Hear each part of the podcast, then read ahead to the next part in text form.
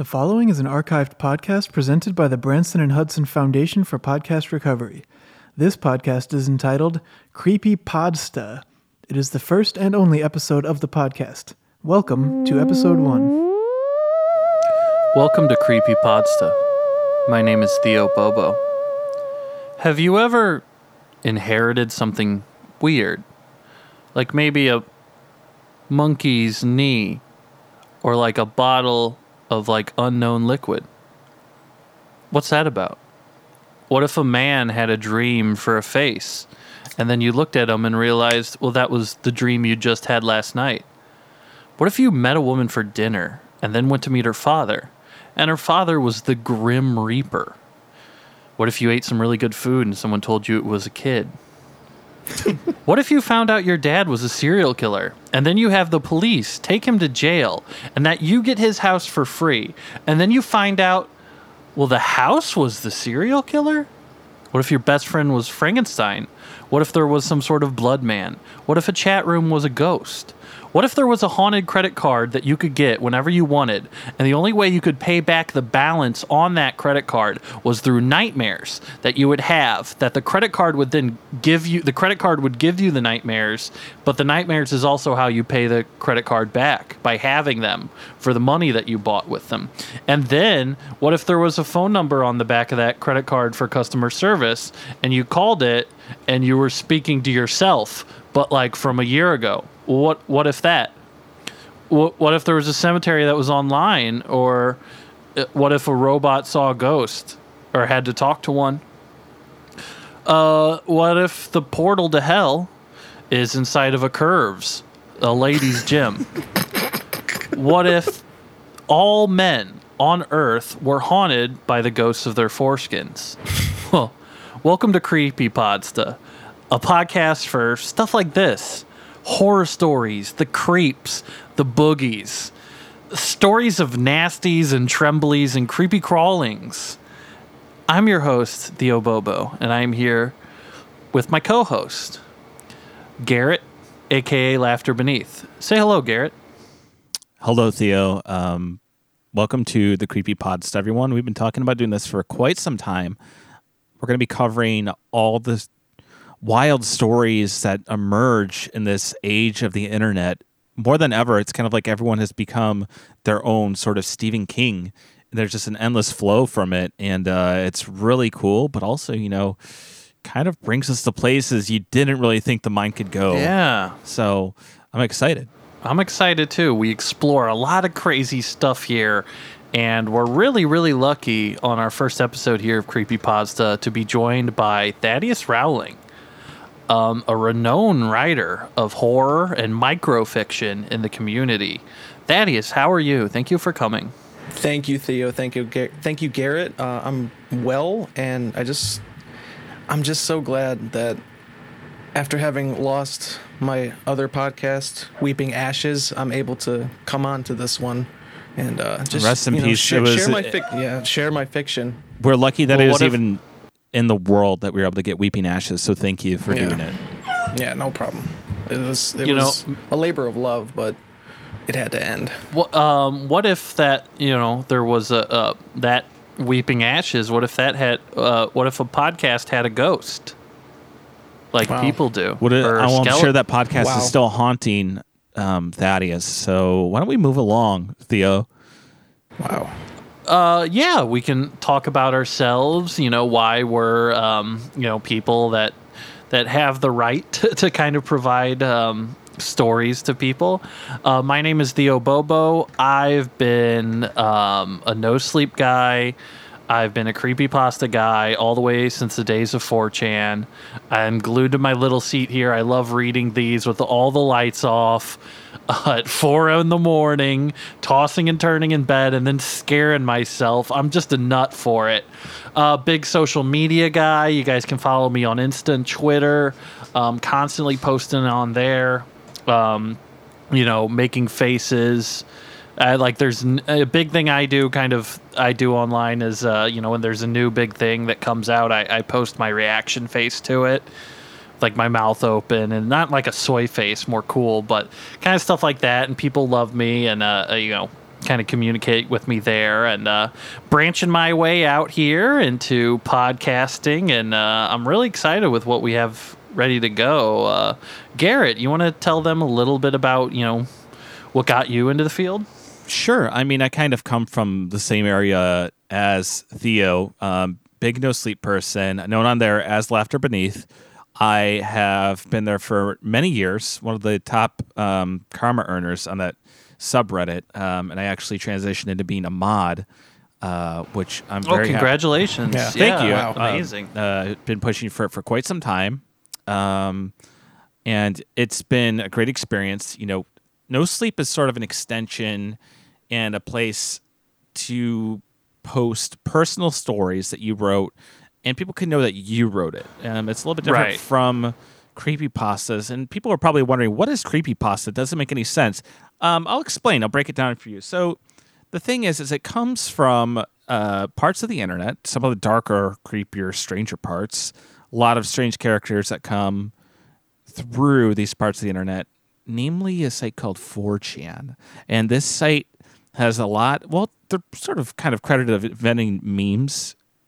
And these memes have been around for way before um, a lot of the memes that are around now. But creepypasta comes from a play on copypasta. And copypasta is something that is uh, so usually a fictional fictional story or fictional post or uh, a trolling post intended to stir people up. And when it's in, it's posted so many times it loses the original source or where it was from, usually.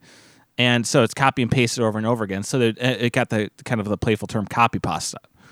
Um, when people start doing this with more eerie and scary stories, well, you know, the name makes sense. Creepy pasta. So that's where it comes from. And I don't really go on uh, 4chan as much. I don't really go slash x slash is kind of Thaddeus is uh, known. Well, he's always been scouring that area for you know over the past decade, and you know kudos to him. Kudos to you, Thaddeus, because the place Thank is you. too messed up for me. Yeah. You uh, you really have to enter into writing the creepy pasta with a dark mind to begin with. Um, especially when you talk about uh, the X board. I like to call it I like to shorten it to X board. You don't have to you don't have to always say the slash X slash. You can Oh well, you know, I'm just a layman, so um, Yeah. But, but because of your knowledge of it, you're actually consulting with um, Activision on the creepypasta battle right. royale game. That's right. Um, we're gonna have all of your favorite characters. You can play as all your favorite characters. Um, you can play as the uh, corner baby. You can play as Jeff the Killer. Oh wow! You can play as the Rake. You can play as Sonic.exe. you can play in as it? Sonic. We are we are gonna in s- talks are we gonna right see now with maybe a Momo skin? There might be a Momo skin. We're Oh, I'd love, I'd love to be. Momo. I'd love to be the Yeah. Momo. Um, are you going to be able to play as doing the dumps man? Uh, you know what? We've had a lot of trouble with Rockstar Games trying to get rights to him. So Uh, I'm- okay, I'm so thinking you, that- it's not it's not hundred percent. You'd be able to do the dump. There's no Yeah. way that you guys are gonna let people play as Slender Man. There has to be like an event, right? Like No. I can't imagine. Yeah. Like it's it'd be so overpowered. yeah, So- it's it's probably it's probably gonna be the well, if we do if we ever do get Slenderman in the game, we're probably gonna launch it in the Milwaukee area to see if to see how they like it. Will First. it be will it be sort of like kind of I mean, I don't we'll get into this a little bit later. Are you gonna be it's gonna be all, you know, creepy pasta favorites? Is it gonna be operatives like SCP operatives that you play as or Yes. do you get to play as uh, Milter, Mr. Milton's mysterious corn? Yes, we are looking into Mysterious Corn as one of the characters, and as you said, SCP. We are looking into SCP right now. We are trying to secure rights for all thirty thousand SCPs that are out there, uh, and they are writing more every day. Like you know, we definitely want to get the haunted box as one of the characters. We definitely want to get Oh, the yeah. haunted staircase as one of the characters. We definitely want to get the haunted pen as one of the characters. What about the Um, cursed 1999 GMC Sonoma? That we are waiting word from Chevrolet to see if they'll allow us. Okay. Yeah. Okay. Well, we're, we're going to get Yeah. into SCP a little bit later. We'll probably read some of those entries. Uh, Um, beware. Real, a lot of them is that. are Do you mind if files. I ask Thaddeus real quick something? Is that Thaddeus? Is that why your podcast ended? You're going to work for this, or was there a different reason? You Well,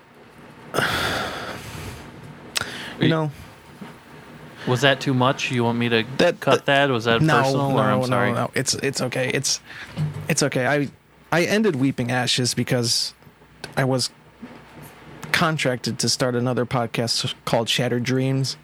Uh, it was going to be in the same vein as Weeping Ashes, and like is and like you know you don't want to spread yourself too thin. Oh, okay. Yeah. And, and then it's going to be the same contact? It's going to be the exact same content. In fact, I'll be re-recording all three episodes I did with Weeping Ashes, all three episodes I did over the Oh my God. four-year lifespan. Oh, congratulations. Yeah. Oh, wow. You put your heart and soul into that, and Yeah, do you think I it really will? did. I mean, excuse me if I'm overreaching. Do you think it will be too much for you to? I mean, you've already smoked three clove cigarettes in these in this like ten minutes we've been recording. I recording. have, I, I have a massive headache right now. Um, I can't. I can barely see the screen. Um, Well, just lean back, lean back. Well, Lean- you know, we can don't want to pressure you or anything. You're our guest We can here. get you like a cold water bottle to put on your head. Okay, a cold water. Okay. Um, so so here we are. So why don't do we we kind of explain this world? Um, if people don't understand, once we get into reading some of these, I think they'll have a little bit of a better idea of what it's all about, what we love about it, what scares us, and why we keep coming back for more. Yeah, yeah, perfect. Mm-hmm. So, I do you mind if I get started on that? Please. Uh, Yeah, let's get going. Please. All right, what scares me?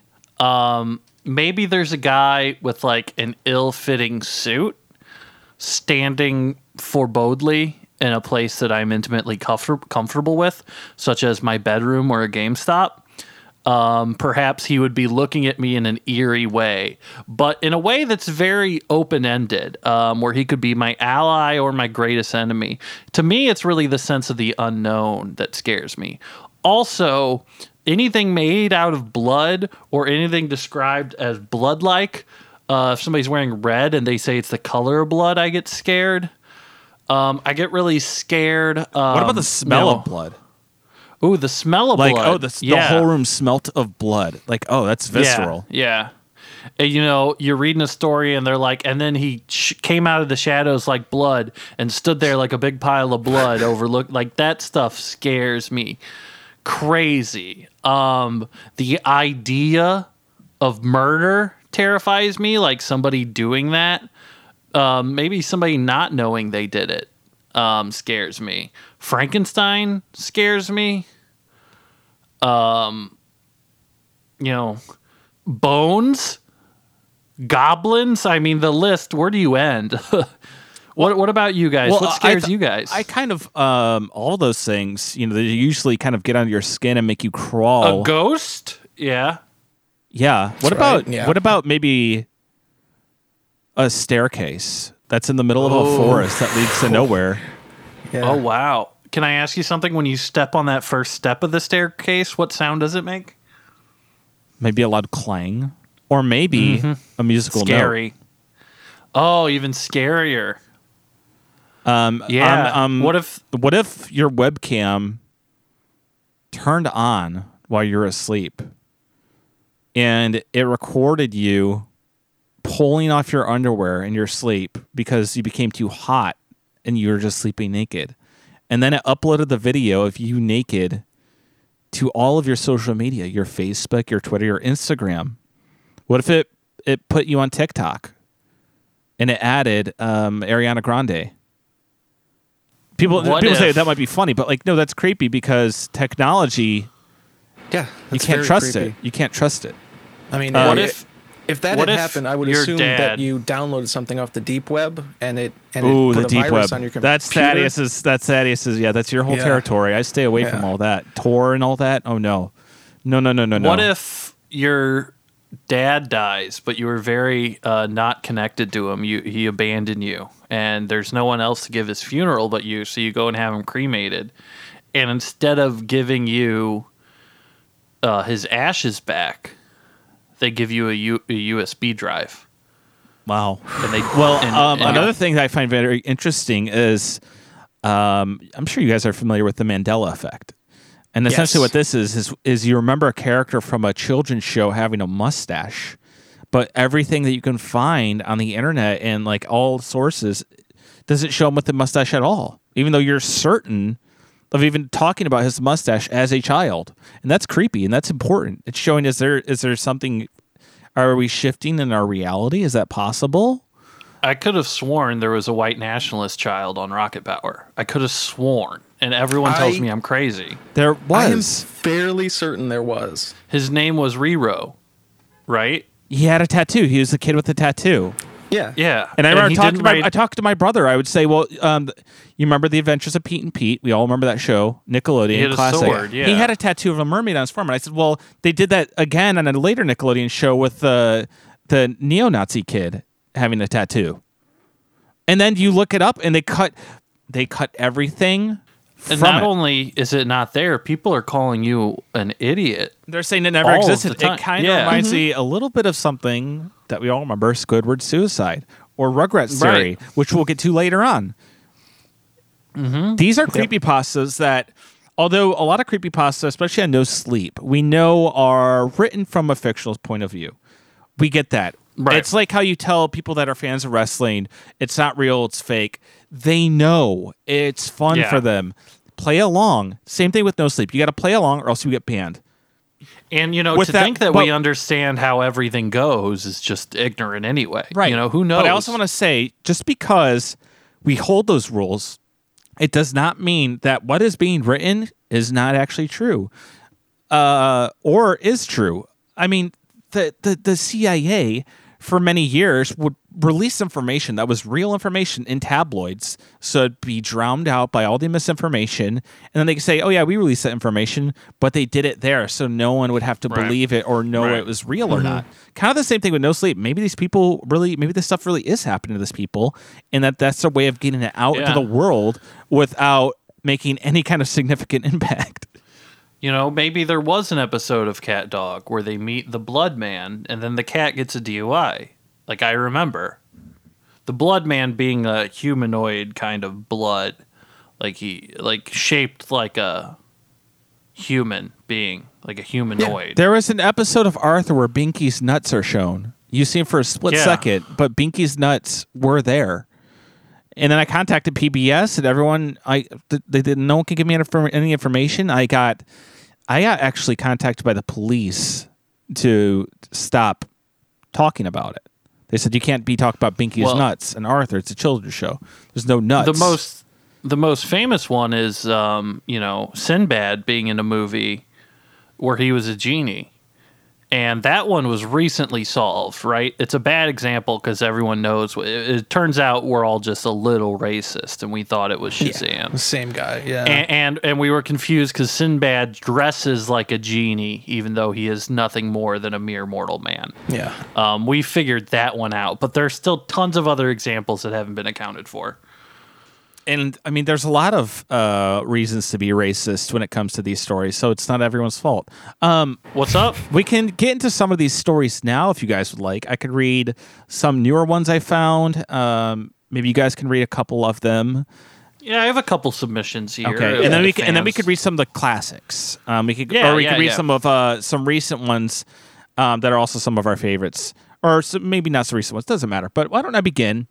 Um, this one is a very good beginning to a uh, you know hopefully a great story. Um, this is called the Smiling Man, and this is by uh, Angela is Silent. I always felt like I was different. When I was a kid in school, I would always drawing pictures of creatures that couldn't exist anywhere but in my mind. But to me, they could be as real as anyone else. Sometimes I got bullied for it, but I had this look I would give people. I don't know if I'd call the look evil per se, but it didn't seem natural, and I could tell my eyes didn't look human. If I did that, the other bullies would start to leave me alone. That isn't the point of the story, but I felt I should mention it because the feeling different, well, let's just say it's gotten strong over the past few months. It started in March. I remember it was two days until my birthday, and I was dreading turning 30. Don't get me wrong, I don't have a horrible life. I have a good life, fulfilling relationship, in my own place. But when I but when I was a kid, my dad dad my, my dad died at 30. That's kind of when things started to get strange in my life. I started to feel like someone was always watching me. I wasn't afraid of it. Maybe I thought it was my dad keeping watch over me. It was kind of comforting. When I got to high school, I started to feel like more than one person was watching me all the time, and this caused my grades to plummet. I couldn't sleep. I stopped eating, and my friends all said I looked undead. I definitely felt like it too. By some miracle, I graduated and managed to get into a good college, and everything went back to normal for me. I gained back my health. I got a boyfriend. I went to parties, lesed out, bombed exams, the usual. It's been pretty much normal for me until this March when I first saw him. I was cooking dinner, Mediterranean chicken and rice, and make some extra to eat for lunch the next day at work. Wow. I was listening to my favorite podcast, True Crime and Wine, as I normally do while cooking or my daily errands, when suddenly I heard a loud thump on the ceiling above. I paused the podcast and stopped to listen. Boom! Again. I immediately went to make sure the doors and windows were all locked. I would call 911, but what if it was just someone moving some stuff around? Or maybe it was just a dog. Pretty big dog, though. It'd have to be huge.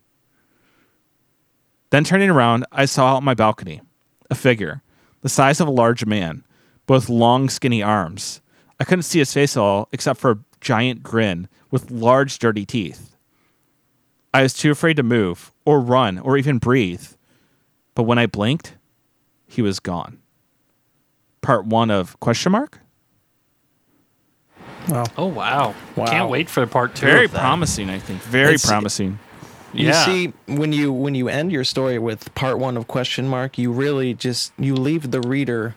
I didn't like any of the story other than part one and question mark, Yeah. and then I'm like, what? Yeah. You know, 'Cause well, I got to stick around it- for the rest. Yeah, because it at go this point, it's forever. really at, at this point, really, all she did was say a bunch of eerie things and not really explain why, It's- Yeah. and then you know not you know have any kind of cohesive tie to any of it. So it's like she's almost giving herself homework later on, like you know. Well, I have another one that's really kind of quick that I'll read, and I'll let you, uh, one of you guys, Theo or Thaddeus, maybe take over with the next entry. So this one is called I have always found PS1 games to be a bit creepy, but I found one with no title. Oh my god. Part one of nine by Nighttime Taco. I work for a library. We take a lot of donations every single day and have to sort through all of them. Usually, my coworkers, who are mostly middle aged and older women, hate having to do it. But me, I enjoy it and volunteer. No one has any problem with it, and I get to see what kind of garbage or treasures come through. We don't just have books, we have DVDs, Blu rays, and video games as well. Last month, we got an unmarked box full of stuff supposedly from some old elementary school that closed down after a school shooting that killed every single student. it was full of all kinds of classic books like Goosebumps, I Spy, Captain Underpants, Call of the Wild, you name it. It had a number of different DVDs too, like The Sandlot, Home Alone, etc. There was one video game in it, a jewel case for PlayStation 1. There's nothing on the label except for a skull. The disc was blank as well, but had the Sony logo on it. The bottom was completely scratched up, so I figured there'd be no way it was playable. But I thought I'd try. When I first put it into the PlayStation, it made a noise I'd never heard before. A high pitched whirring that sounded like an animal being gutted. It startled me at first, but I shrugged it off and wrote it off to being a super messed up disc. Then I was more surprised. The game actually booted up. There was no logo for a developer or publisher. The screen was simply black with strange music. It sounded like MIDI at the end of a tunnel and completely disjointed. Then on the screen was a menu with upside down white letters that said Enter Hell and no other options. After selecting that, the screen flashes with the round white face with no eyes and goes black again. I wasn't sure if I should keep pl- continue playing, but I was so curious. Was this a joke? Did someone purposely make this in order to fuck with people? If that's the case, who's the sick psycho to do it? The next thing I saw was a 3D world, a long white hallway. There were eerie sounds very every now and then that sounded like someone walking through an attic, and also someone sipping a cold drink. Walking down the hallway in the first person view, you see nothing but then come to a blue door with a symbol on it. The symbol looked like a horseshoe or a U, but more evil. I hit X on the controller, and the door opened to what sounded like a baby cry. What was on the other side made me unplug the, ter- the TV. Part one of question mark? Man, Wow. I wonder what was there that he had to unplug the TV instead of turning off the keeps you on PlayStation keeps you on the edge. You gotta like, oh, what's gonna Yeah. happen next? I hope he releases it soon. I hope it's within the next hour. It's it's a classic uh, uh, thing. I feel like of these video game ones. You can look at the the one of the founding fathers, uh, Sonic.exe, where he constantly describes the graphics as surprisingly good. Um, just good writing, just good little notes like that that kind of draw you in. Yeah. Well, that's what Uh, I got do you for mind now. if I- yeah, Yeah, do you mind let's if I keep it going. one? I'm already This like is- getting chills. Some I read those before, and I still, oof, it's awesome. All right. Well, this one was submitted by you know um, a member of the community, Timpy Doe, please. Um, and this is called "Those with No Faces" by Timpy Doe, please. Uh, I told him to hold off on posting this one. We're going to premiere it here, so I'm excited. Turn on the lights, maybe.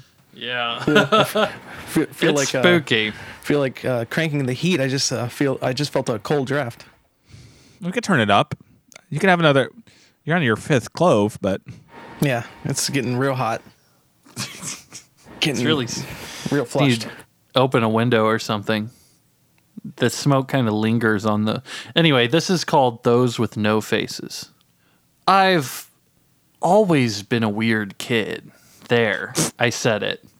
People never really want to admit stuff like that. They'd rather try to pretend, try to make nice, try to do whatever they can to make sure people never see them like they are. But, well, let's just say I've run out of options. Can't live like this anymore. I need to tell someone my story. Papa and I didn't have much growing up. Some scraps of canned bread, spoonful of powdered beans, and a lot of warm thoughts about Carmen Electra is all that got us through some nights together. One day I was walking to school, eating my simple breakfast of chopped oats and milk dust. and Something s- s- happened. I, I I still don't know quite what it was.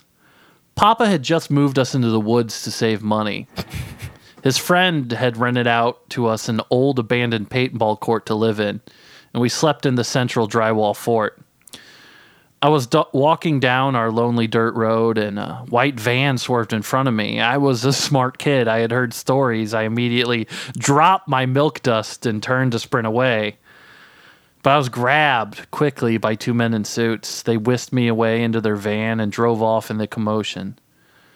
I had lost my school lunch for the day, which was just the husk from a cob of corn and two slices of bread that had a bunch of monster energy drink poured into them. The two men immediately blindfolded me. Uh, From then on out, I don't know how long it was. All I remember are static images. The First Amendment. What if a website was also a man that could make money? Cherry picking arguments, logical fallacy, buzzwords. A man swimming in a pool with his shirt on? Pay gap, quid pro quo. Oh, a man in a barrel holding $15. The glass ceiling. No, no, no. It was also horrible. Also poorly formatted. No. At first, when I was awakened, I thought it was a dream. But some dreams turn out not to be dreams, but instead, those dreams are also nightmares. I woke in the school nurse's office. She said I seemed completely healthy, other than the scurvy, and offered me some orange slices. However, I, I couldn't see her face. I heard her voice, but it was all muffled, staticky. I just I just stared. I started to see if I could make the rest of her out, but it, it was also blurry. Her entire body slowly became static. Her voice became a deeply upsetting vibrato. I excused myself and scurried down the hall, and about half the people in the school took on this shape. Formless, pointless marionettes, mannequins that were obstructions in my world. This went on for nearly five years of, of trying to seem normal, trying to understand, and I grew to hate them, disdain them, but I never knew what was happening until something came and chilled me to the bone. I was a senior in high school. I had always kept my secret secret. When a blank faced person talked to me, I either ignored them or said thank you until they went away. I would keep my headphones in and ignored them as they would tap at the wall to try to get my attention. But but something caught up to me one morning when I was walking to school. I left the paintball court and I was walking down the dirt road. I was eating my breakfast, which was some porridge fond and pickled milk. I felt myself go pale when the van pulled in front of me, but this time I held my ground. I wanted answers. The door of the van swung open. Two men in suits stared at me. I could see their faces. Can I help you? I said in as cool of a voice as I could muster. you see You see the truth, one man said. But does he really see? The other man said in a weird voice. Let's test him. Yes, the other man said. Test me? How? I asked, fearful, but curious. They leaped out of the van and grabbed me by the back of the neck. I struggled. I immediately spilled my pickled milk all over my Quiksilver swimming shirt.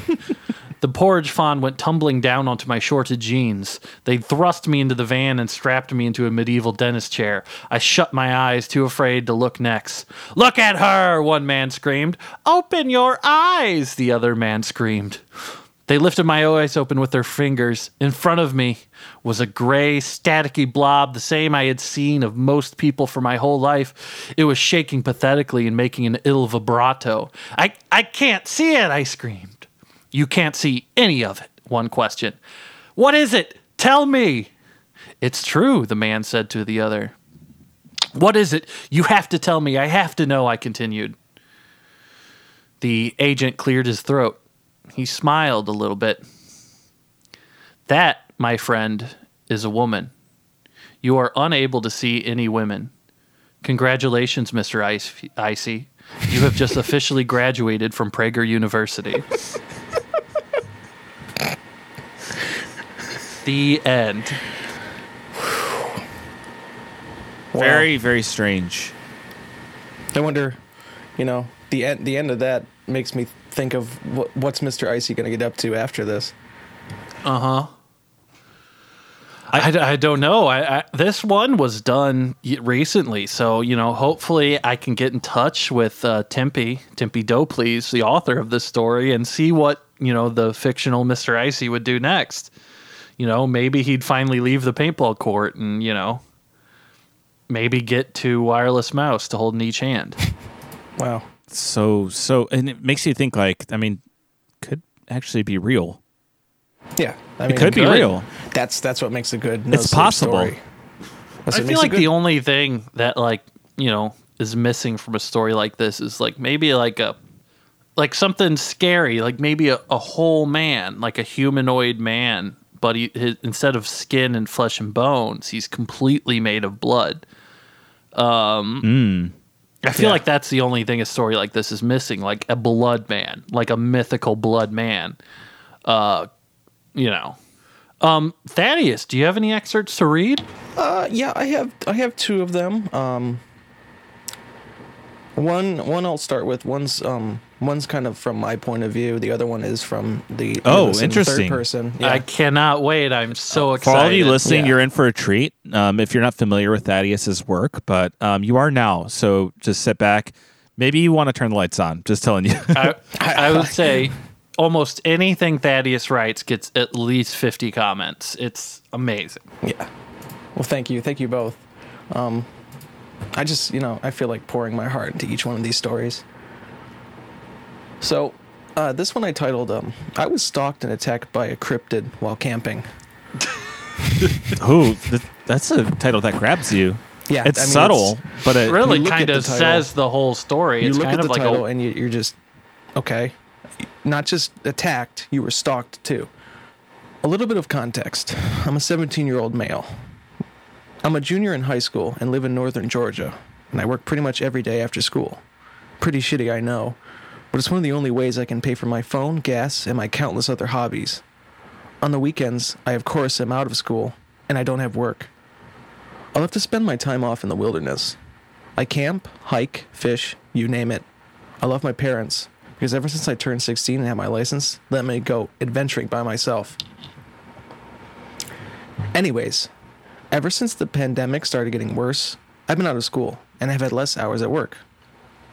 However, this has also caused most campsites and hiking trails to become closed as well.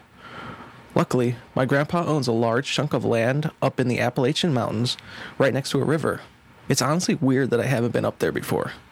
So after weeks of boredom, I decided I would ask if I could spend a weekend from Friday to Sunday at his property. He reluctantly agreed. One that stood out was the warning that he gave me. He warned me that some of the locals near the property had been seen some fucked up animals up there.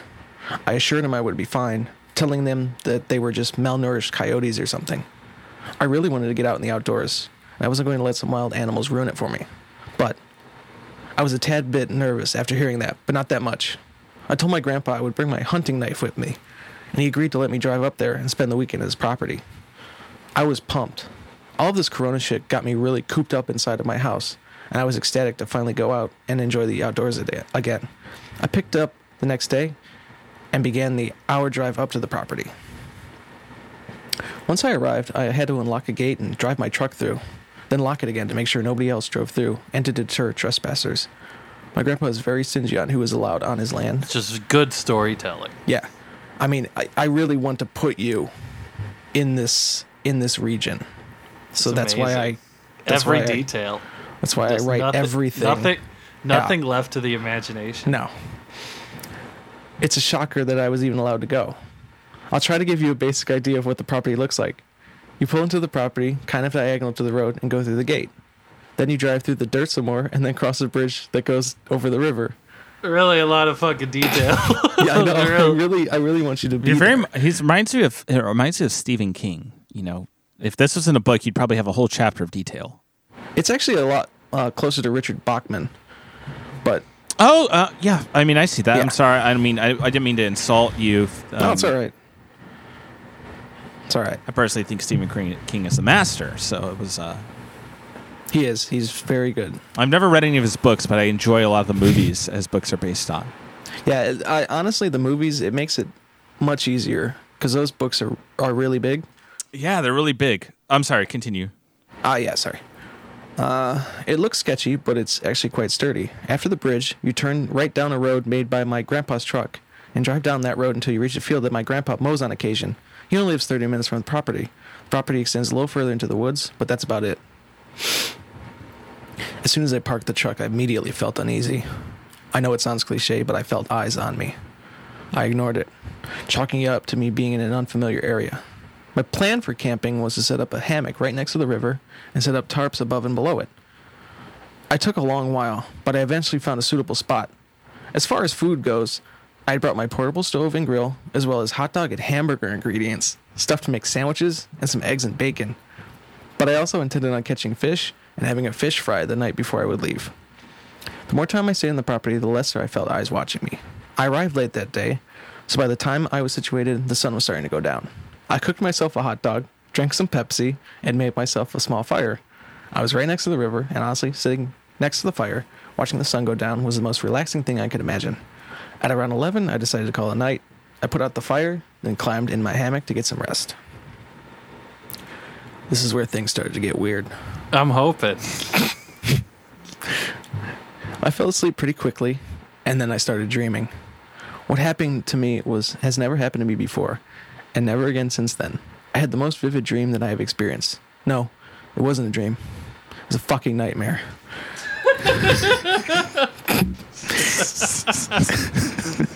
it, it was almost as I was actually there. I now know I was looking through the eyes of someone or something. It started in the field, pacing around. It was, I would say, around 200 feet from my campsite.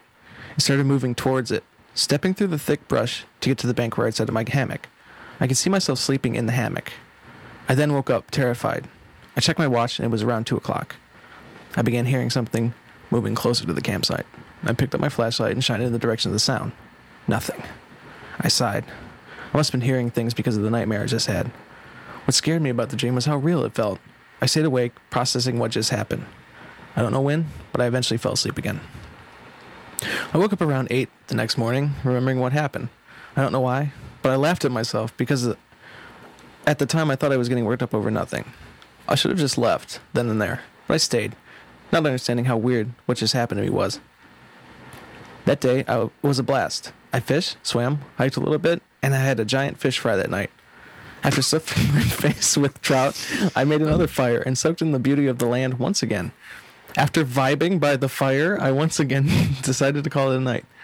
As soon as I got into my hammock, I instantly thought about what happened to me the night before. Now that it was dark and quiet out, I felt afraid. I tried and tried, but I couldn't fall asleep.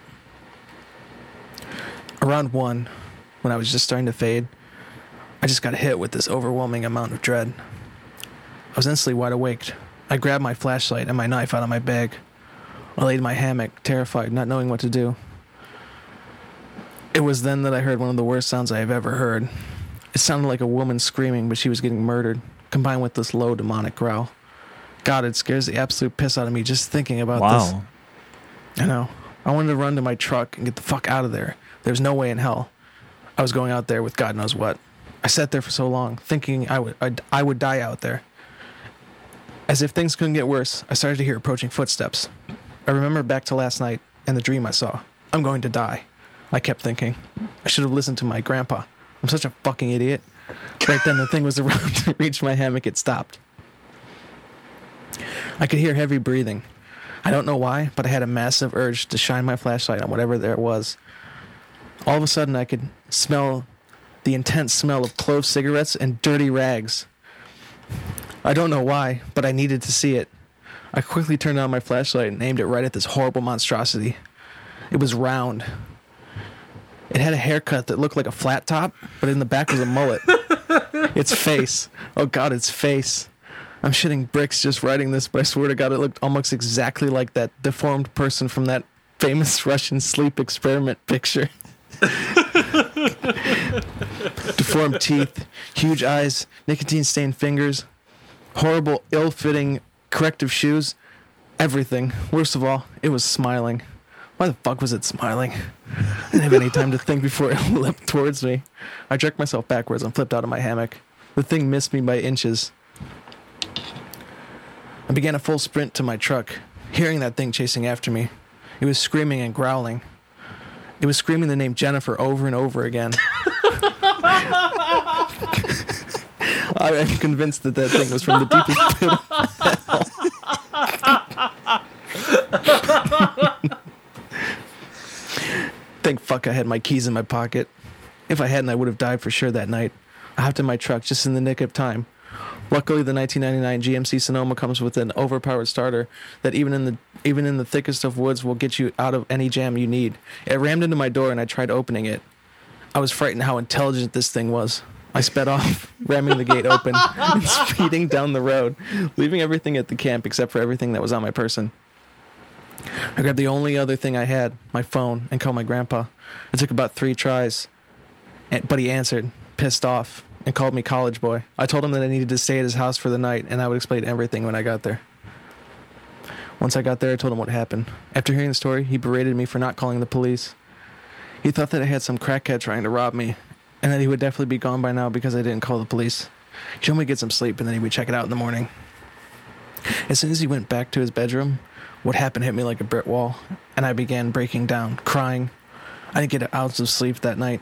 When we investigated the property and campsite, we saw big footprints with very sharp toenails and wine glasses everywhere. Worst of all was the campsite itself. The thing had torn everything to pieces, leaving huge claw marks everywhere. To this day, I haven't seen the same look on my grandpa's face. He told me to pick up what I could and that we were getting the hell out of there. I salvaged what I could and then drove back to my house. I told my parents, and they're both thinking the same thing that my grandpa said. After that, my parents never let me go into the wilderness again. It didn't bother me one bit. The outdoors will never be the same to me ever again. My parents told me a few days ago that my grandpa was selling the property, but for that was for unrelated reasons. I really hope that what I saw was just some deformed drug addict and that my scared mind perceived it as a monster. But those screams, that face, that hair, that bowling shirt, the dream I had, they all say otherwise.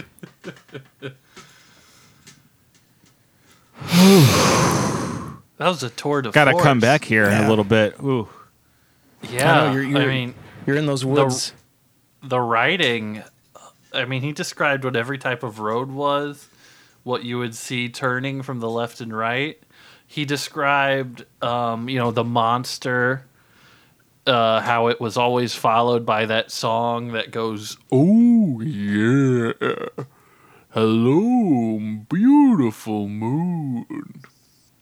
It described, you know, the the monster's high blood pressure symptoms, the clotting of the feet. It, it's amazing how much detail was in that. Wow, what a great piece! Thank, Thank you. Thank, you for reading it. Um, Thank you so much. Um, I have another piece here uh, from another viewer. Um, if you don't mind, Garrett, or do you have something else you'd like to read? no, well, I'm going to get to those, but once you guys uh, keep it going, let's go. Okay. This is another uh, viewer sent this in, or listener, um, potential listener, my friend Duncan, Duncan Eggs. And uh, this is Duncan Eggs with The Trash Man. I was ecstatic to become a homeowner. Like all millennials, I never thought I'd be able to afford one. I Just planned on renting for the rest of my life. My wife, Samantha, felt the same. That's why it was such a surprise when that uncle I didn't know I had died and legally left us his house. My father begged me not to take it. He said it was cursed and evil, and it was a shame to the family. But mm, I didn't believe him. We arrived to the home with all of our stuff on June 3rd, 2018. It was a balmy day. The house was old. It was definitely a fixer upper. It had these big bay windows and there were spider webs everywhere. The front yard was filled with tombstones and the house was painted blood red.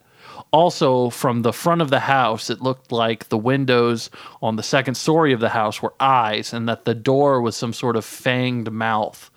Also, a family of Frankensteins lived next door. Please, my father pleaded as I carried boxes into my new home. Don't live here. It's cursed. It's on an Indian burial ground, and also my uncle killed himself here. Also, the house is full of big grandfather clocks, and they're always dinging really dramatically. Also, there's a secret door in the basement that you won't ever figure out how to unlock. If you do get a locksmith or something to unlock it, there will be another locked door immediately behind it. Uh, even though the locksmith is there, it will require a different set of tools. Um, also, there are a couple hidden rooms in the attic that lead to paintings, and these paintings will be very prophetic, um, depicting events that have happened during the day that seemed very mundane at the time. But this will add a new perspective to them if you unlock that. I don't have good feelings about this, my father said. Oh, you're being paranoid. This is the year 2020, I said as I took down a painting that said Ghost Welcome and hung up a picture of a couple kittens over it. It didn't take long before things got uh, weird. The next morning, I woke to a racket. The garbage men were outside, and I noticed that they skipped right over our garbage. I went to investigate. There were three metal cans of garbage. Two were filled with our travel materials to be discarded, but the third, the third was completely empty. I, I, I stared in, trying to see why they had skipped it. And I realized to my horror that the trash can went down indefinitely. It was a hole with no end. I immediately spit down the trash can to test depth. I heard nothing no ping, no bottom. I waited for a good 10 seconds. I began to turn around until something called me back. Hey, what the fuck? A man called out. "E- Excuse me, is someone down there? I called back. Feed me! The voice beckoned. I stepped back. I ran inside. I tried not to think about the mysterious voice inside of the trash can. But my father greeted me in the kitchen. Did did the hole talk to you? He said, No, everything's normal, I screamed, and I ran upstairs. The next day, the garbage men skipped us again. You know, in this neighborhood, I, I do have to add they pick up the garbage every single day. I went out to see if maybe I dreamed the whole thing. And as I approached the hole, the earth seemed to stand still. Spit me again, the voice bellowed out from the hole. Huh? I said, Do it, it commanded. I spit into the garbage. I heard nothing for a few moments. Then I heard a, heard a weird, horrific, ecstatic moaning coming from the trash can. You little perverted freak. Yeah, you little stinker. Spit on me again, bitch. Dumbass. Spit on me like I'm a moron or a poor person. I'm a nasty little trash man, and you're gonna give me what I want, daddy o, the voice yelled. no, I yelled at the voice. Honey, my wife Samantha yelled from the door. What's wrong? Don't come any closer, I yelled. Whip it out. Jack it in the trash. I'm the trash man. I'm nasty. I'm a little freak. Wait, what are you? I yelled. I get what I want. Sooner or later, I'll get what I want. You'll be down here in my little sex cube floating around in infinite nothingness. I'm covered in trash and my nipples are always hard. I'm the trash man. I immediately reached towards the trash can and tried to push it over hoping that maybe some would disconnect from whatever void was below it, but it wouldn't budge. I took a hammer, a sledgehammer, and tried to bang it. It wouldn't move. I I thought about hitching my car up to it, but in a fleeting moment of fear, I ran upstairs, tried to explain to my wife what had happened, but she said, "I'm sure it's just a normal trash can, but I'm not going to go look at it. Just go ahead and put the trash in it tomorrow." And my father asked me what was wrong. I told him to go fuck himself. I went upstairs as fast as I could. Even though it was only 6 p.m., I decided to go to bed. Wake up, a voice said. I opened my eyes. I saw blackness sprawling infinitely, dotted with constellations of trash, Sprite cans, mashed up little wet shit in the bottom of your sink, all swirling around in a black purple void. I'm the trash man, and you absolutely need to come on my ass. I'm a dirty little magpie with dirt around my asshole and my butthole. I sleep in a bed of Snickers wrappers. I want to lean back and curve my back like a little minx, and for you to pour used vegetable oil and dirty paper towels on my cherry pink asshole. Fill the trash. Nut. You need to fucking nut. Nut in the trash. That's all I want, and I'll leave you alone. Nut in the trash, you pussy. Dumbass. You got to, because I'm a demon or something, and I'll kill you. I shot awake, cold sweat flopping on my head. Was I really there? Does he really have that kind of power? When I woke up, I knew what I had to do. This was outside of my understanding. But when I undid my jeans and I approached the trash can in the broad light of day, something stopped me. It was the Blood Man. And that's part one of nine there.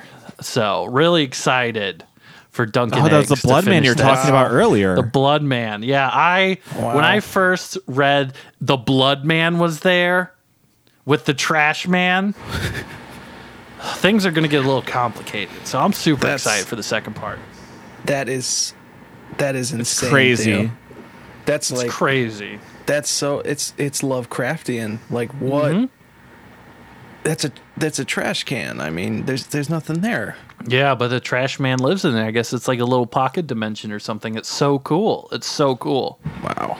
I have um I have a story, one of my favorites from No Sleep from uh actually from 6 months ago.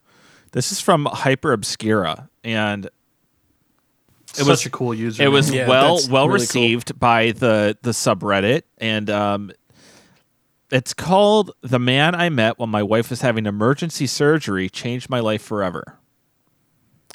So, it really rolls off the tongue. Yeah. It's concise. I'm not crazy. I'm not fucking insane. This I know. This is a fact. I haven't been hallucinating. Haven't been tripping on acid.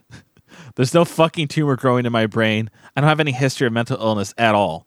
So I did not make this up. This happened. This is real. Remember that. Really abrasive writing at the beginning there. Mm-hmm. I can't exactly say what made me wake up. If it was the metallic scent in the air or if it was the warm, sticky feeling of the blood slowly pooling in our bed. But I remember screaming bloody murder once I realized what was going on. My wife, Darla, hardly registered the noise. She just sort of snorted groggily, eyes all dull and glassy. What's going on? She mumbled. You're bleeding, I yelled. Oh my God, oh my God, oh my God. I panicked. I could tell by her condition that it was serious. She had lost a lot of blood and she looked pale and, and unfocused. All I could think of was the worst case scenarios death, stillbirth, both of the above. Her gaze was far away, like she had problems staying conscious, and I finally snapped into action, lifted her up, and ran frantically to the car. The drive to the hospital was hazardous, to say the least. I swerved into oncoming traffic several times, breaking more or less every existing, breaking more or less every existing traffic law, barely even focusing on the road for most of the drive. It's a wonder I didn't kill us at all. But I couldn't stop myself. I couldn't imagine my life without her. That's all I could think about. Get to the hospital, get to the hospital before it's too late. Please, God, don't let her die. I didn't bother parking the car. Cool. I drove right up to the entrance, left it running in neutral, grabbed Darla, ran inside, yelling hysterically for someone to come help me, help her. I honestly can't remember what much of what happened next. Someone came along and took her from me, put her down on a bed, rushed her in a hurry.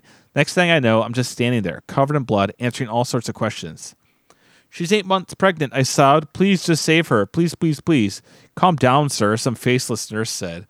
We're gonna help everything we're gonna do everything in our power to save your wife, but you have to calm down. You need to help us save help her. I couldn't calm down. I don't think it's humanly possible.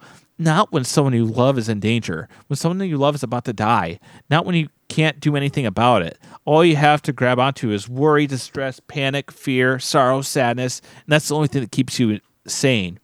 I stood there shivering, convulsing, tears flowing, gasping for air, trying my best to my ability to answer the questions, help them save her. Thank you, sir, the faceless nurse said. Please sit down. I'll get back to you as soon as we have some news. Sit down? Sit down? All I could think of was to scream, lash out, hit something, make the pain on the inside manifest on the outside instead. And they wanted me to sit down? I knew it wasn't their fault. I knew I had no choice, but still, it felt so pointless. I hate not being in control, hate feeling useless, hate having to wait for someone else to fix it. I slouched down and buried my face in my hands.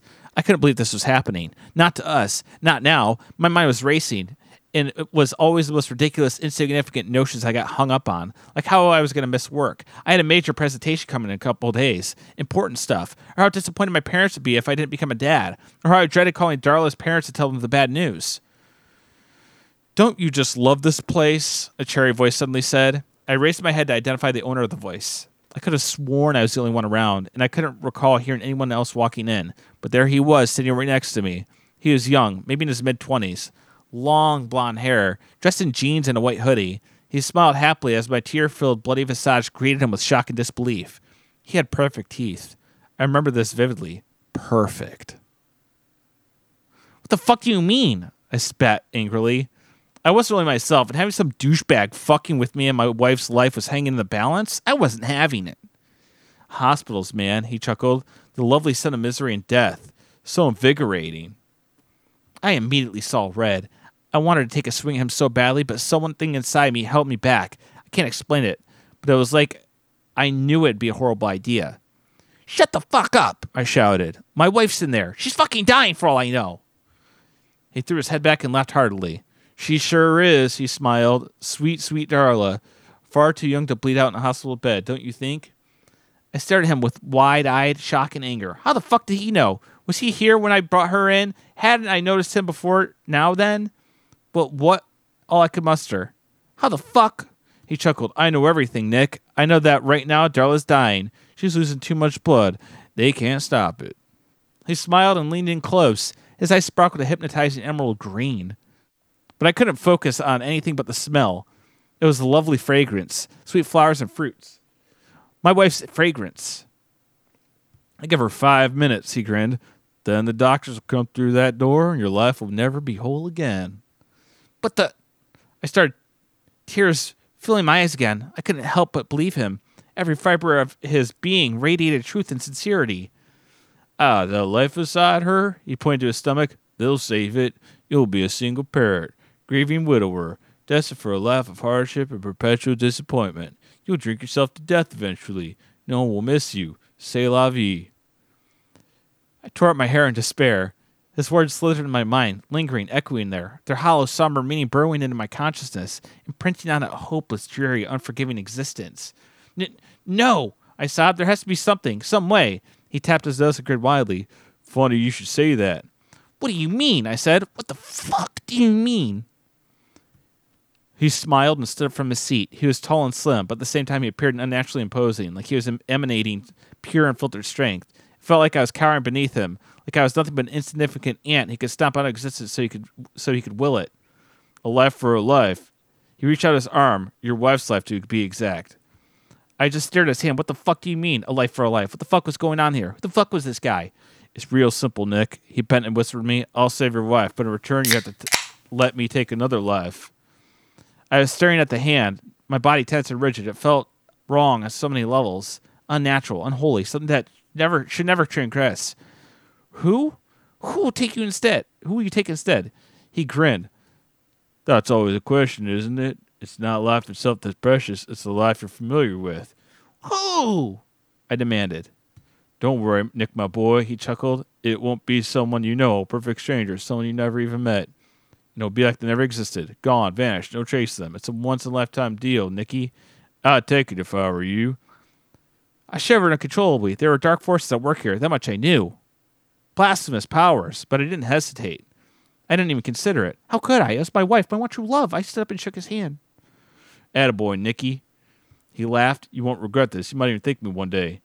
One day I started, but was interrupted by a doctor rushing to the room from the ER. When I turned back to face the man, he was gone. Vanished. That was weirder still. What was what was weirder still was that it felt like it was holding his hand. Like we were locked in that dream handshake. Mr. Matthews, the doctor shook my took my hand. Good news. Your wife is doing well. She's weak and exhausted, but doing excellent considering the circumstances. I laughed and cried, a wholesome, wonderful combination of the two. She was alive. She was well. Never been happier in my entire life. But then it occurred to me, a dark thought. And the, I muttered, I mean the, oh, you mean the baby? The doctor smiled. Don't worry, your son is in perfect health. We had to do an emergency C section. He was a strong one. You could see them both soon. Son? I whispered. A son? I'm not crazy. I'm not insane. This is real. I told you. Remember that? They were fine, fine and happy and healthy, the two of them, mother and son. But I couldn't enjoy it. Couldn't believe it. My wife didn't understand. Why wasn't I happy? Why was I acting so strange? I haven't been hallucinating. I haven't been tripping on acid. With my wife to every doctor's appointment, every ultrasound, every physical checkup. as every step of the way. There's no tumor growing in my brain, no fucking history of mental illness. So why do they look at me like I'm mad? Why can't they just believe me and not make this up? This happened. This is real. I remember everything so vid- vividly, but now it's gone, vanished, no trace, like it never existed in the first place. I remember my wife being pregnant. Pregnant with twins. Wow. Ooh. Wow. Yeah, that was uh my favorite thing about that is it it it sure was long. Yeah. It sure like really paints a picture. Really drags it out there. Really, really yeah, really hammers it home. Yeah.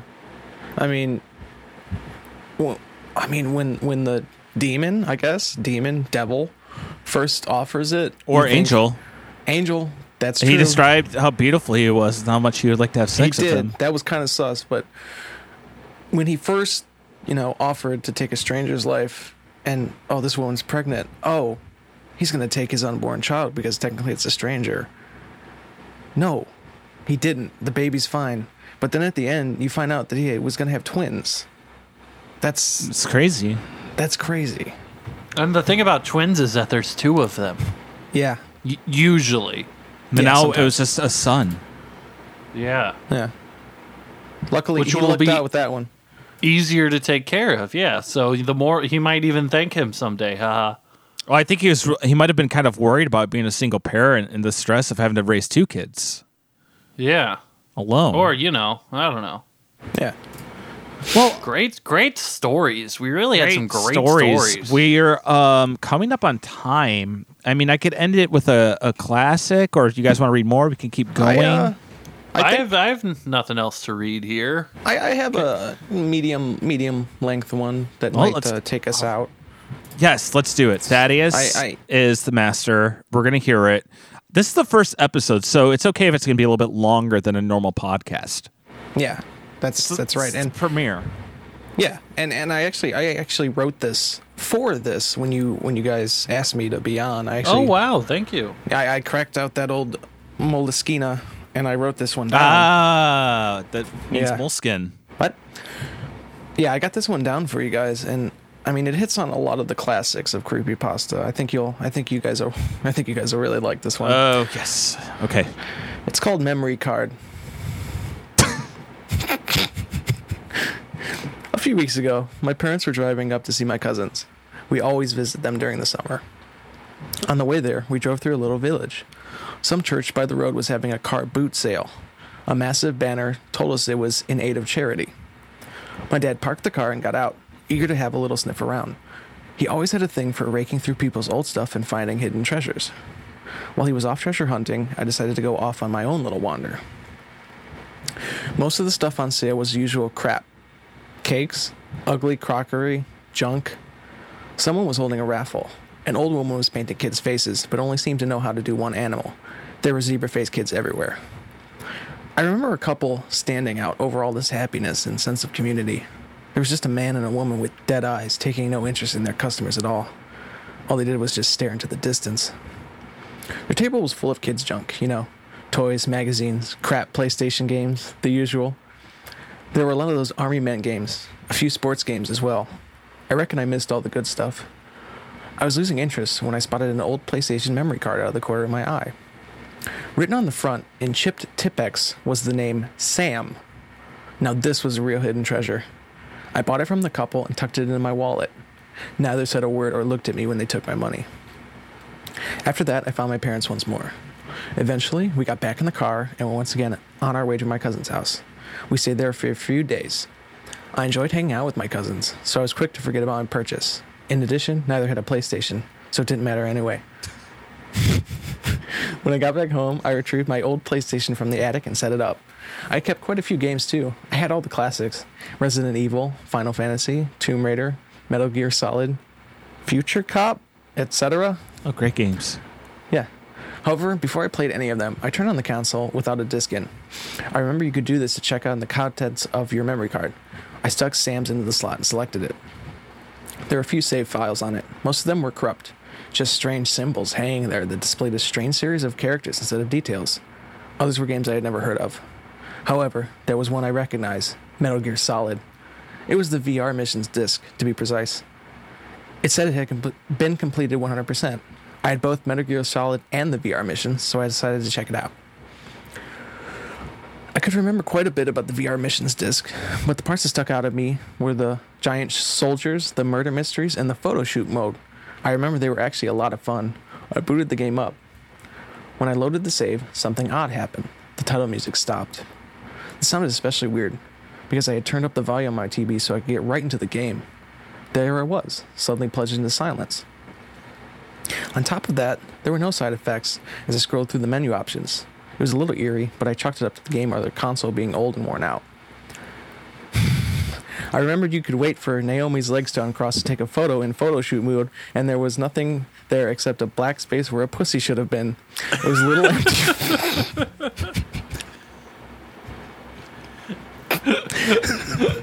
it was a little empty void left by the creators to disappoint a million pubescent kids. Jeez. Amused, I loaded up the photo shoot mode and selected Naomi as my model. When the level loaded, I remember thinking the music sounded a little strange. It was nothing eerie, just a little odd. Maybe it was slightly slowed down or something. Again, I chalked it up to either the game or the console's old age. I made Snuk, Snake duck down and looked through the viewfinder, staring at Naomi's crotch and waiting for her to uncross her legs. I was determined to get that snap that had destroyed my perverted hopes and dreams of all those years ago. It took longer than I thought, and the first time it happened, I missed it. Waiting again, I almost missed a second time. Luckily, my reflexes had been sharpened by generations of gaming. Click, gotcha, a perfect snap of the little black zone where her pussy should have been. I smiled to myself and shook my head. It was funny that I'd gotten so so excited over something all those years ago. I was getting a little hungry, so I decided to take a break. I was just about to head downstairs for some food, so some food when I noticed something. I could hear crying. There were little sniffles and short intakes of breath. At first, I had no idea where it was coming from. For a moment, I noticed it was behind me. Then I realized it was coming from the game. I remember getting confused, sitting there to listen to some voice coming from my TV up speakers. I just couldn't work out why it was happening. It started getting louder and a little more hysterical. I figured it was coming from Naomi. I tilted the camera upwards, wondering what the fuck was going on. Just as I got to her face, a horrible wall to- wail tore from my speakers and scared the shit out of me. Naomi was screaming at me. I just had time to register her twisted mouth and horrible eyes when I gasped and dropped the controller and landed on the ground on a button, and the game came out of viewfinder mode. Snake was just kneeling there. I stood there, shaking, watching the characters seem to stare at one another. I can no longer see Naomi's face. I couldn't tell if she still had that horrible look across it. There was no one in my house. My parents were both still at work. I jumped forward and turned the console off. A little while later, I was laying in my bed thinking about that horrible face when it dawned on me that the characters in the game don't actually have eyes, just a darker shade of pixels. Their mouths never opened either. They just nodded their heads whenever they talk. Naomi's mouth, however, had been twisted open and her eyes were almost photorealistic. What the fuck? After a while, I convinced myself I imagined the horrible details. You always do in situations like that. It was just some lame kid save that he had somehow fucked with and managed to scare the shit out of me with. I wondered what else he had managed to do to VR missions. Later that night, when my parents were home, I finally got the nerve to turn the console back on. I selected Photoshop shoot mode and chose Naomi as my model again. When the level loaded, I knew right away that something was wrong. The stage was empty except for Snake. Naomi was nowhere to be seen. There was no music either. It was just the title screen. I ran across a little, and the footsteps sounded louder than they should have. It sounded real, too, like high quality sound effects recorded in a great hall. The whole thing was a little unnerving, but I kept telling myself it was some whiz kid's stupid experiment. Still, I couldn't shake the horrible sensation that something else was at play. there was nothing on the stage except Snake. I decided to look through the camera's viewfinder again to scan the level for, well, anything. Panning around, I realized that all those graphics that usually floated in the background were gone. All that scrolling information wasn't there. Level was just floating in a black, silent abyss. Still panning, I suddenly spotted something in the distance, a vague shape in the darkness. Before I can focus on what it was, it was gone. I had no idea what I saw, but it reminded me of one of those ghosts from Metal Gear Solid you could see if you took photographs at the right places. However, you can only see them when you left the game and examine the photos in the in game photo album. They had been really creepy. I remember when I was a kid, I stopped looking for them because one of them had scared the shit out of me. Still facing that horrible fizz, abyss, I took a photo roughly in the space I thought I saw something. I turned around and started taking photos all around me, a few being where Naomi was supposed to be standing. I left the game afterwards. I was relieved to get out of that horrible place. The menu still wasn't playing any music. There was still no sound effects when I scrolled through either. I loaded up the photo album and began to shuffle through the pictures. The first one was of the abyss that surrounded the level, or at least I think that's what it was. It was just a black image with no features. There were a few more like this too. I remembered you could mess with the colors and contrasts. So I played around with it, hoping I could see something. Nothing materialized. Eventually, I gave up. I scrolled across to the next image, the first shot of where Naomi should have been. What I was faced with was something completely different. It was a picture of a little boy tied up against a bed. It wasn't an in game photo, but a real one. It was a real boy on a real bed with real ropes. The picture was slightly pixelated, but nothing compared to the low resolution of the game.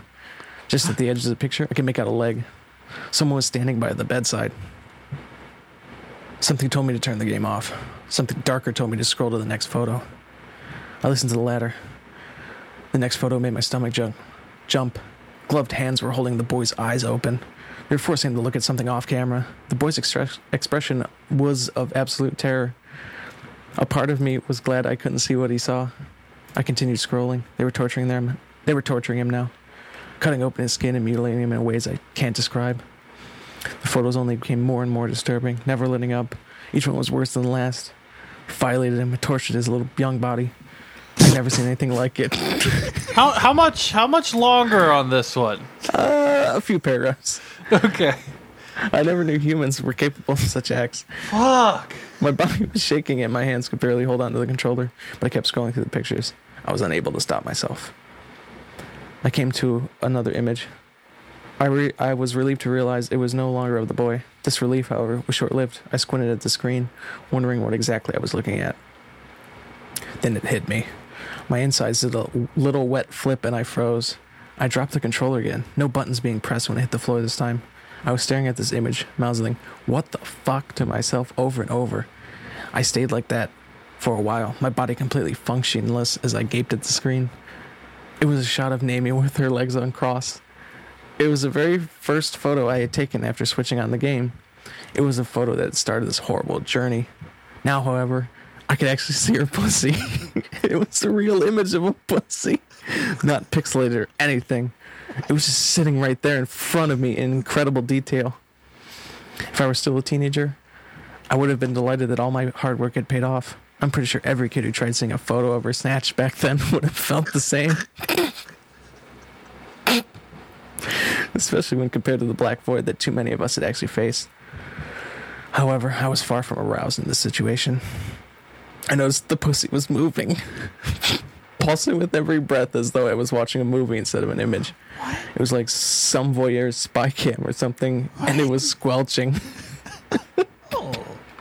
As I sat there speechless, blood slowly seeped from the inside, dribbling over her lips and legs and spreading fast. When her pussy was completely caked in red, Naomi finally began to move her body.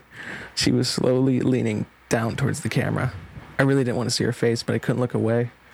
She was screaming at me with those horrible mouth and twisted eyes.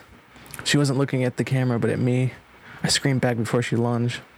Out of nowhere, I found strength. I watched as my arm shot on my body and hit the power button. Her scream cut short.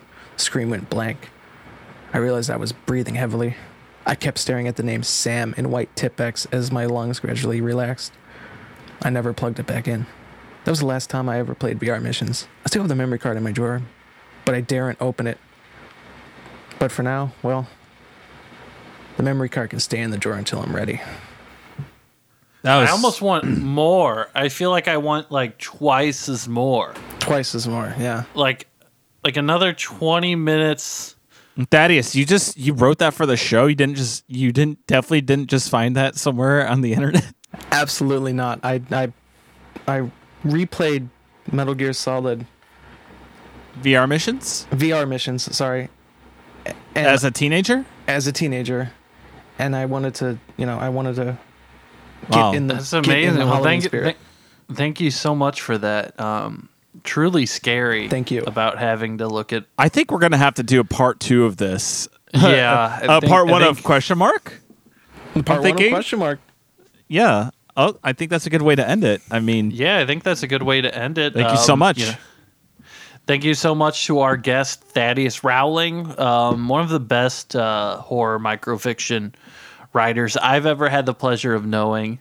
Uh, my co-host Garrett, aka Laughter Beneath. I am Theo Bobo for Creepy Podsta. This is a good inaugural episode, and we're definitely going to have to bring you back, Thaddeus. Um, Oh, keep an eye out. Keep an eye out for the next episode. Um, Stay we awake, everyone. It ready in about three months. So keep that, keep it ready. Keep uh, keep us updated, and uh, hey, stay safe out there, and you know, get a little weird if you have to. Thanks, everyone. Have a good night.